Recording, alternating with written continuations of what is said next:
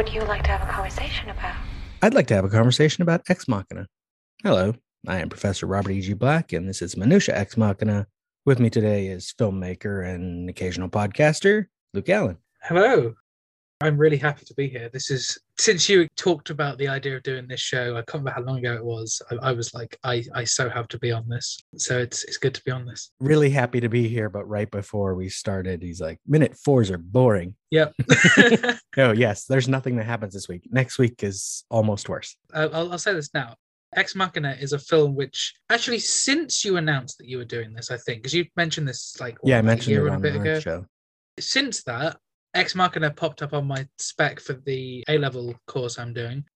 I don't know what the equivalent is in America because I'm assuming A levels isn't a thing. Wait, you're past what we'd call high school, but not to what we'd call like university, I think. So you're like Yeah. a junior college equivalent, maybe? Maybe, sure. yeah. So it's like 16 to 18. Okay, that age, we're still in high school generally. Well, that age, what we're studying is Ex Machina Yeah. uh, as one of our many texts. And so I have many a resource ready to go. But for minute four, in these lovely annotated versions of the entire film, there was one note. And so it was like, even my film teacher doesn't think there's much worth talking about in minute four. Yeah. And it's probably not great to start a podcast by saying there's not much worth talking about. No, it's certainly fair because we got to have a theme for the week. We'll figure it out as we go. Last week, Nate and I ended up talking about people dying, weirdly enough. Just happened in each episode. We ended up talking about someone who died. Okay. I do have a note before we get into minute four because I forgot it last week. I forgot to look at the script when I was making my notes last week because we start with Caleb alone in the field still here. Yeah. But there's actually a moment earlier in the script where Caleb wakes abruptly to find himself in the front seat of a helicopter. Yeah. The pilot, Jay, is a man in his 40s. Outside the window is a mountain landscape. You know, we got that. Caleb says, How long was I out? Jay says, You fell asleep almost as soon as we left the airport. Caleb looks around, wipes sleep out of his eyes, gets his bearings. Caleb, damn, can't believe I've been missing this. I was so psyched to be coming here. I was awake all night. And we can start with this. I think that sounds like he's programmed. Mm-hmm. Something about the way he says, like, I was so psyched to come here. I was awake all night. I'm playing Skyrim again a lot lately because I got a PlayStation. And it sounds like the one of those pre-programmed lines you just hear a character say. It's like trying to wrap them up in a sentence. yeah. And I've said I think the movie wants us to think he's an AI, but I think especially I think Domhnall Gleeson wants us to think that Caleb is AI. Yeah. I mean, I, I, what, one, one thing which I think I love about this film is I find the more times you watch it, the more questions seem to arise that you think about about what it means to be human. Which I, I realize I've just said what every single person has probably said about this movie, but it's it is so fascinating that, that yeah, it's odd because because it's such a significant plot point, obviously. But I, I don't think when I saw Ex Machina for the very first time, I was thinking about Caleb being AI or like debating that concept. Well, no. But then when I saw this for the first time, I also watched it on my phone on a long road trip, which is probably not prime viewing conditions for this film. Yeah, my thing with that also, and I've said this probably I'm going to say this like every episode, every time I have this conversation with someone, is I think in the end, the point of the movie is that it doesn't matter whether he's AI. Yeah. It, it affects that end scene specifically because how long is he going to last alive in that room? Mm, But otherwise, I think the point is we're all programmed by stuff. yeah. whether it's by each other or like society's rules or books or whatever. Yeah, well, it's like that conversation he had later on about sexuality. Yeah. and it was, and they feel like you were programmed like that, and it, and it, you know, and he's like, was I? Did you give her sexuality as a diversion tactic? I don't follow. Like a stage magician with a hot assistant? So a hot robot who clouds your ability to judge your AI? Exactly. So, did you program her to flirt with me? If I did, would that be cheating? Wouldn't it? Caleb, what's your type? Of girl? No, of salad dressing. Yeah, of girl. What's your type of girl? You know what? Don't even answer that. Let's say it's black chicks. Okay? That's your thing. For the sake of argument, that's your thing. Okay? Why is that your thing? Because you did a detailed analysis of all racial types and you cross referenced that analysis with a points based system? No. You're just attracted to black chicks. A consequence of accumulated external stimuli that you probably didn't even register as they registered with you. Did you program her to like me or not? I programmed her to be heterosexual, just like you were programmed to be heterosexual. Nobody programmed me to be straight. You decided to be straight? Please, of course you were programmed. By nature or nurture or both. And to be honest, Caleb, you're starting to annoy me now because this is your insecurity talking. This is not your intellect. And it does throw that whole nature versus nurture thing in. But also, I was thinking more about it, and I was, I- I, think from from any perspective, the, the the concept of programmed sort of fits in, as you said, either by nature or from religious perspective, you believe in a creator, then it's once again, it's kind of Right. I mean, obviously the free will comes into it as well, but the, the idea of being programmed and bits you're like this or you're not like that. I, yeah, it's, But but even then, generally speaking, if you believe, I mean, in modern religions, you tend to believe in like there's a God that tells you how to be, but then there's also specific influences on how to drift away from that, like, Yes. like the devil and yeah, demons and everything else. And so even that is just a, it's like two different programmers trying to compete. Yeah. The, the film throws up such a fantastic conversation, which I don't think, at, at least when this first when this film first came out, or when I was first aware of it, I wasn't expecting it to be quite as intellectually engaging as it was. Hmm. I mean, it definitely. I it, this is so weird to to describe, but I think it ha- it genuinely had a pretty big reputation as being a sci-fi film with a large amount of nudity in it. Yeah. That was kind of the conversation that I remember hearing around it a lot. And when I first was going to uh, like mention that I'd seen it or that I was going to watch it, I'm pretty sure my dad was kind of like, "Isn't that the one that's got loads of nudity in it?" And it's like, but it's it's different. It's like because for that reason, it's not a film that my parents sat down and watched. And I, I think some people probably were turned away from it for that reason. But once again, even the even the nudity brings up an interesting conversation about male gaze or lack thereof. Oh, and the yeah. concept of voyeurism, and it's there, there is so much to it. I've seen a fair few comparisons between Ex Machina and Species. Yeah. But I, I don't think Species throws up quite as many intellectual questions, but it does deal with the similar sort of themes. Similar themes, but that's done in more of a action 90s sci-fi and that is where a lot of the nudity is Yeah. specifically sexual and gratuitous Mm. here i think it serves a purpose every time Well, was it? uh, This is it. is, uh, I, I, there's a conversation which I definitely had recently, and since I recorded with you on something else last week, Yeah. I'm wondering, did we talk about Ex Machina last week? I don't think we talked about it in the recording but i think it came up yeah Because it, uh, uh, there was the conversation surrounding the nudity. I think Mhm. so. Either I have this with you or someone else. I think it was with you about the idea that that scene where she's putting on the dress, Yeah. and then she's getting changed. That feels more like voyeurism. yes more like you're watching what you shouldn't be seeing Uh-huh. than that moment where there is literal full frontal nudity. Yeah. the scene of her getting dressed in a dress is filmed like you would film someone taking off clothes. Yeah. and it's filmed with more of the apprehension of interaction with a male in the scene. And and it's interesting because it also while filmed that way i also when i wrote about it in my blog groundhogdayproject.com i talked about as well the end of that scene. She doesn't seem like a date for nathan.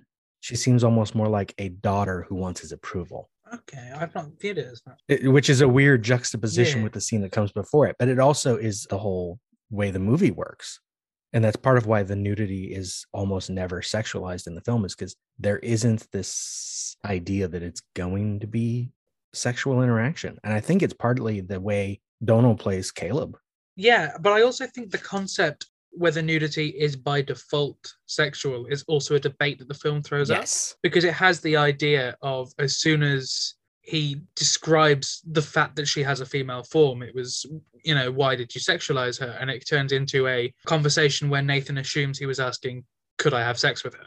yeah Whether we believe Caleb was asking that or not, i don't think he was but i think nathan thought he was yeah. which is about nathan I think Caleb probably wondered it. maybe I, I don't think it was more than a passing thought. But once again, that I think that brings up the concept that for those features that form to be present, is that by default sexualization, which is, is a is a question. outside the recording last week for the other thing i think you looked up the ratings thing Yeah, and theirs doesn't list nudity, right? no, As a reason for the R or the yeah, 18, 15. 15. Yeah.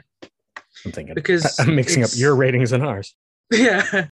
Which I definitely think is something to delve into because that is, to anyone who hasn't heard me on podcasts before, age ratings is my thing. Mhm. Uh, I like talking about age ratings. I- I'm especially excited about age ratings today because I submitted Reduced to Clear to be age rated today. The whole process is fascinating to me. But yeah, I will just double check the BBFC page, but I believe it's language, violence, and maybe sex references. It is strong language, bloody violence, and sex references. Whereas here, according time to IMDb at least, rated R for graphic nudity, language, sexual references, and some violence. See, we don't care about the violence. It's some violence, it's barely there. I think really that only got in the reference because of the close up on the stabbing. You see the knife go in, and that's the kind of thing that the ratings board doesn't like. Yeah, I was thinking the whole bit where Caleb cuts himself. That too, yeah. Yeah, you see the cutting. Is that mentioned?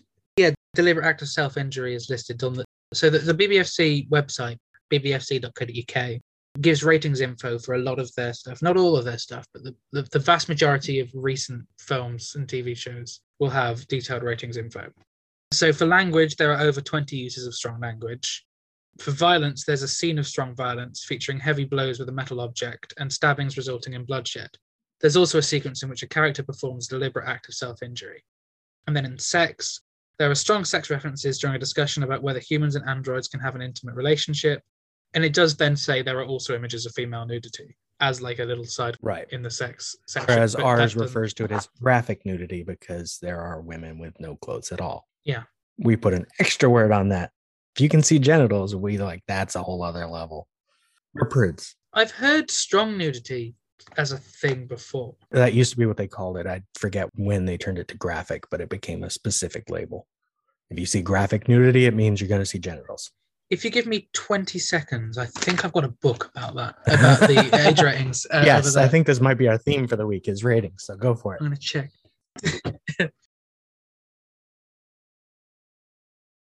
okay, so one book which I do have somewhere I can't find, but the other one, this was 2019's BBFC classification guidelines. They published that, or you asked for it from them.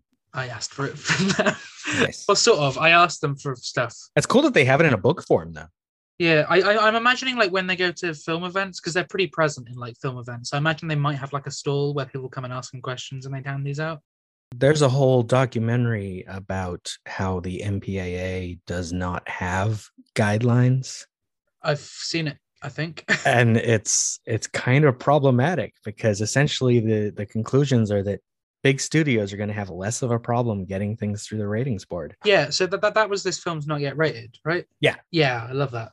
I mean, it's very very dated now. I think 'cause Yeah. it's like late nineties, early two thousands. But yeah, I've got I've got the DVD of that, which of course is rated, Yes. which defeats the little point of the title, but is rated eighteen in the UK. So maybe I'll pretend I haven't seen that. Let's see what we have. Does 18 mean you can your parents take you to an 18? No. Okay, I couldn't remember. Oh no, I think I knew that. When we were in England, we went to see Ghost and it was rated 12 and I was 11, I think it was. Yeah. And it was like, can we get into or we were going to see something else. We ended up seeing Ghost. And I think they actually just let us in because they realized we were Americans. We're like, whatever. It's interesting because since then, 12A has been introduced, which is basically PG 13, which Okay. does allow that. But at the 15 and 18 categories, that isn't allowed. Mm.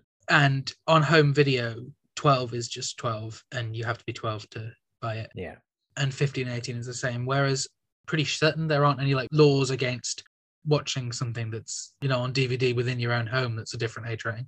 But obviously, to buy it, if I were to go into a shop and buy an 18, then it's as much as like buying alcohol and the fact that they would Yeah, be prosecuted for selling it to me. Right. Here we go. So the nudity section. Nudity with no sexual context is in principle acceptable at all classification levels, but will not genuinely occur more than occasionally at U, U being your G. Hmm. Nudity with sexual context will receive a higher classification. Where the principal purpose of depicting nudity is to sexually arouse, it will usually only be passed in the adult categories of 18 or R18. R18 is specifically pornography. Does your U stand for unrated? Universal. Oh, okay. For a second, I thought it was unrated, and I'm like, that could be problematic with a mix between yours and ours. Because unrated would be the opposite here. It's like it Yeah, means they didn't even bother putting it to a ratings board, or they didn't accept the rating because it was so bad. Here we go. So 15, which is what this has got. Oh, that's annoying because I was going to say Eternal Sunshine also has a 15. Otherwise, this if it was a different rating, we'd we'd I'd, we'd had had new information for each one. At least we got Groundhog Day. Yeah. 15. No one younger than 15 may see a 15 film in a cinema, and no one younger 18 may rent or buy a 15 rated video work. Dangerous behavior is the first category. Dangerous behavior, for example, suicide, self harming, and asphyxiation, Which this has. should not dwell on detail which should be copied. Whether the depiction of easily accessible weapons is acceptable will depend on factors such as realism, context, and setting. Discrimination. The work as a whole must not endorse discriminatory language or behavior, although there may be racist, homophobic, or other discriminatory themes and language. Drug taking may be shown, but the work as a whole must not promote or encourage drug misuse. Hmm. For example, through detailed instruction, the misuse of easily accessible and highly dangerous substance, for example, aerosols or solvents, is unlikely to be acceptable. The rating for this didn't mention the alcohol, did it? No. Huh. There may be strong language. Very strong language may be permitted depending on the manner in which it's used, who is using the language, its frequency within the work as a whole, and any special contextual justification. I think our concepts of strong language and very strong language are the same, right? Now they probably are. Yeah. I think UK was more permitting of what we would call strong language before we were. Yeah. Now on like basic cable channels, you'll get swearing, Ah. even at like eight o'clock shows. So Yeah. So like strong language is a certain term beginning with F. That's that's your strong Yeah. language. Then very strong language is C. whereas back in the '90s when NYPD Blue premiered, it was a big deal that they said "bitch." Hey, Miss District Attorney, you really prosecuted the crap out of that one. I went with the crap I had, Detective. Oh, you think that was a Hummer bust, huh? You saying I queered that guy's tire? I'd say res ipsa loquitur if I thought you knew what it meant. Hey, ipsa this, you pissy little bitch. Whereas I think that's that's mild or very mild. I was it might be it might be yeah it might be mild or very mild. Now you get that in a sitcom. And then with moderate is confusing because I don't know what bounces between mild and moderate because they're both acceptable at the same categories, so I don't know why they're different.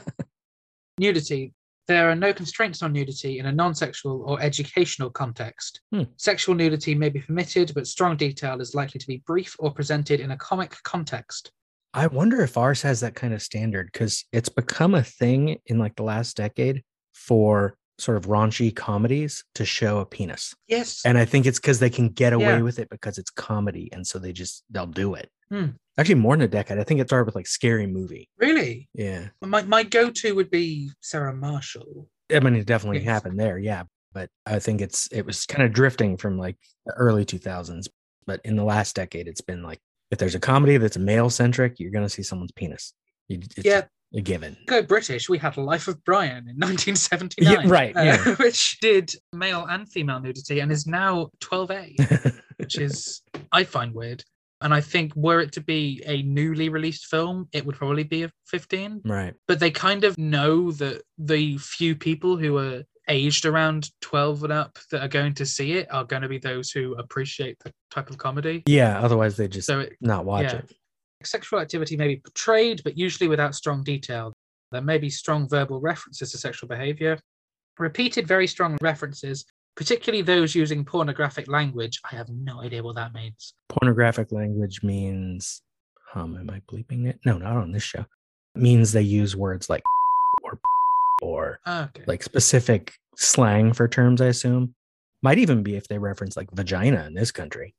If they're not talking about education, Mm. people are going to have a problem. Oh, yeah. In this, he doesn't use specific language. He's like, there's a group of cells. yeah. If you had sex, she could and she'd enjoy it. So yeah, those using pornographic language are unlikely to be acceptable.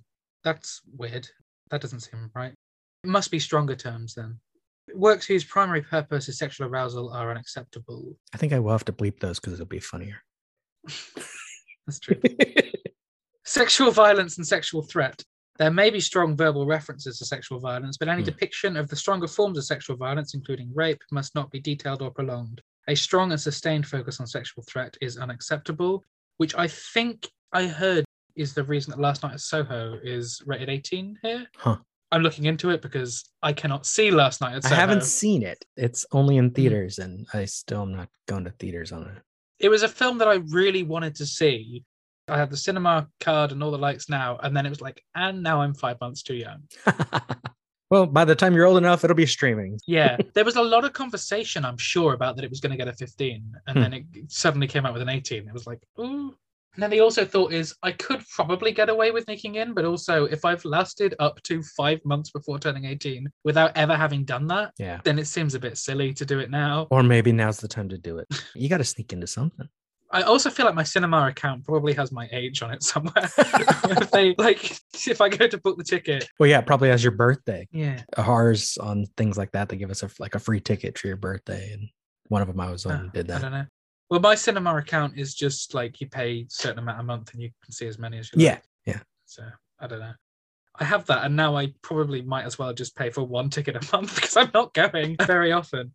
Threat and horror. There may be strong threat and horror. A sustained focus on sadistic threat is unlikely to be acceptable.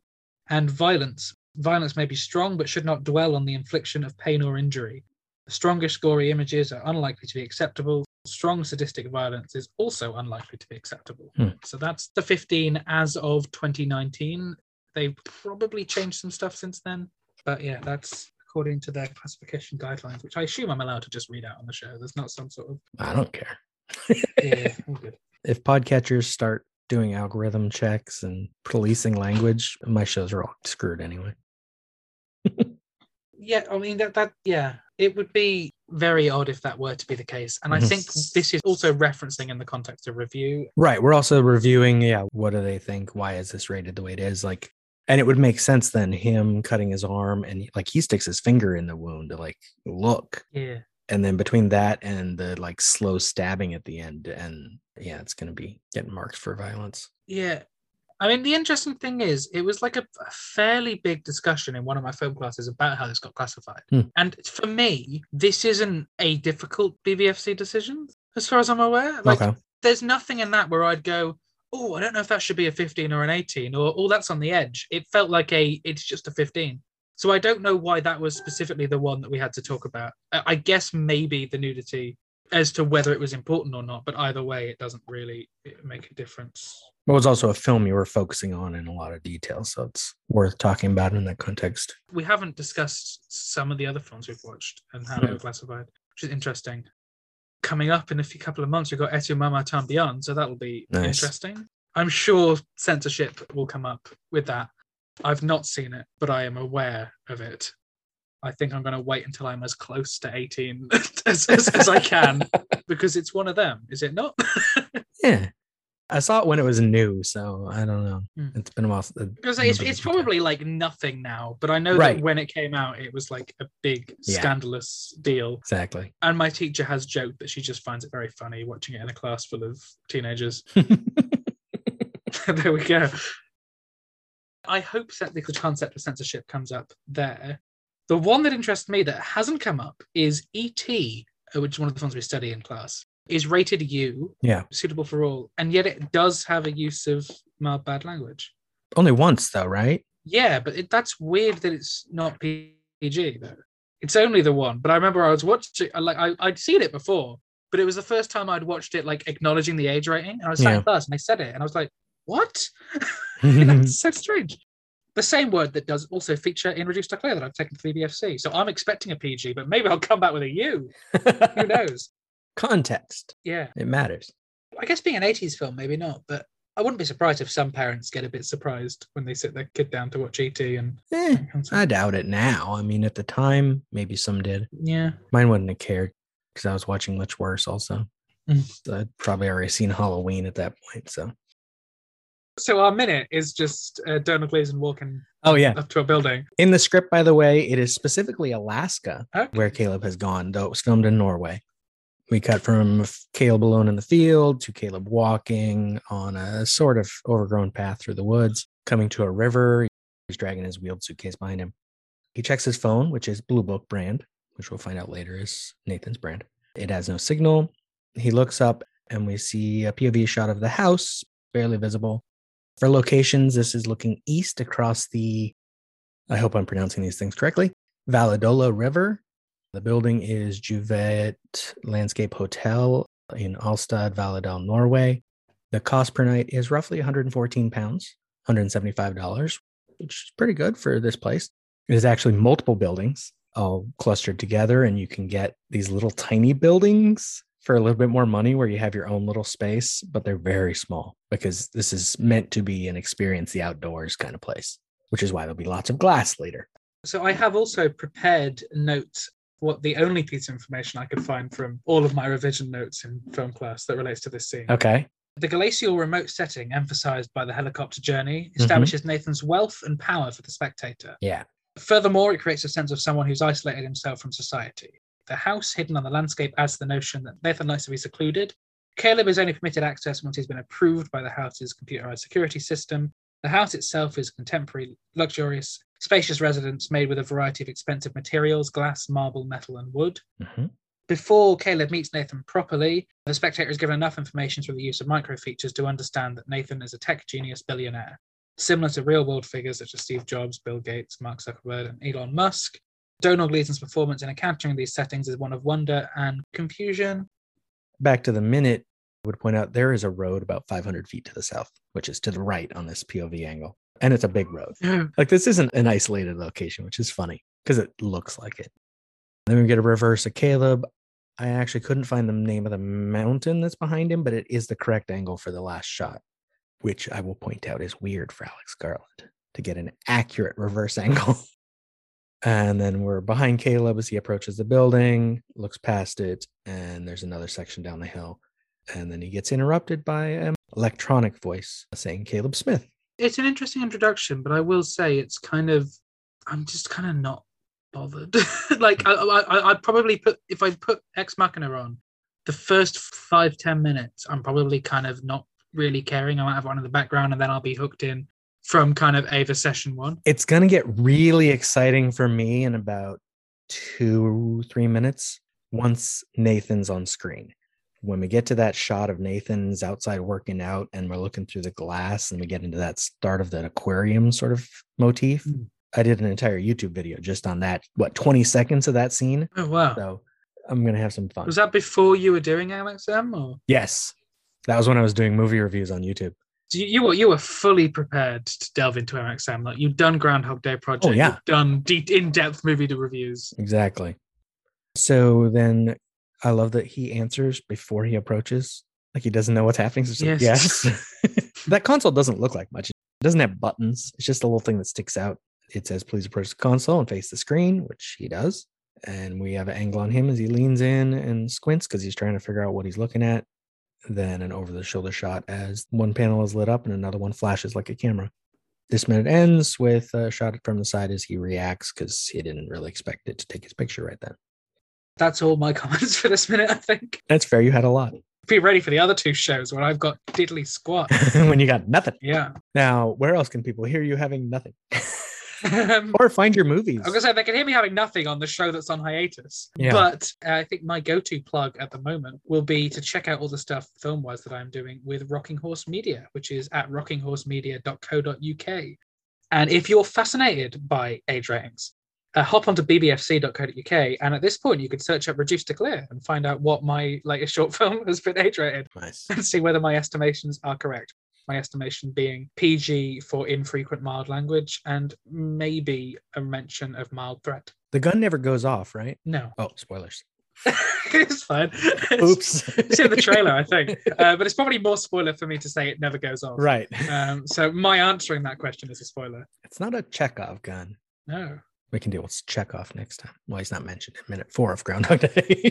he will be later. To be fair, spoilers wise, a lo- we got a lovely review from a film review website yesterday that basically opens with them explaining the entire plot of the film. and it was kind of like, do I share this as good publicity, knowing that people will then know what's coming? Including a moment where he's like, my favorite gag from the film is da da da da, da. and it's like, okay, Without a spoiler warning? no, I don't know. I just said the gun doesn't go off, so I'm the same way. yeah. Well, our first public screening's a month tomorrow, and then from then on out, I'll just share it to anybody. Have you got a like a final thing you need to say, or is that all in person? Oh, uh, yeah, no, I do. Thank you for listening. Minutia Ex Machina is just one part of an existential trilogy of podcasts. Tune in every Tuesday for more Ex Machina, every Wednesday for the Groundhog Day Project Minute by Minute, and every Thursday for Eternal Sunshine of the Spotless Minute. Follow this show on Twitter at Ex Minutia. On Instagram at minutia underscore x underscore machina or Facebook at minutia x machina. Just look it up, you'll find it. This has been a production of Lemming Drops Studio. You can find links to more at lemmingdrops.com or join the Facebook group Lemming Drops Studio Tour. Also, you can support all my shows at patreon.com slash lemmingdrops. Until next time. What imperative does a gray box have to interact with another gray box? Can consciousness exist without interaction? The real test is to show you that she's a robot and then see if you still feel she has consciousness.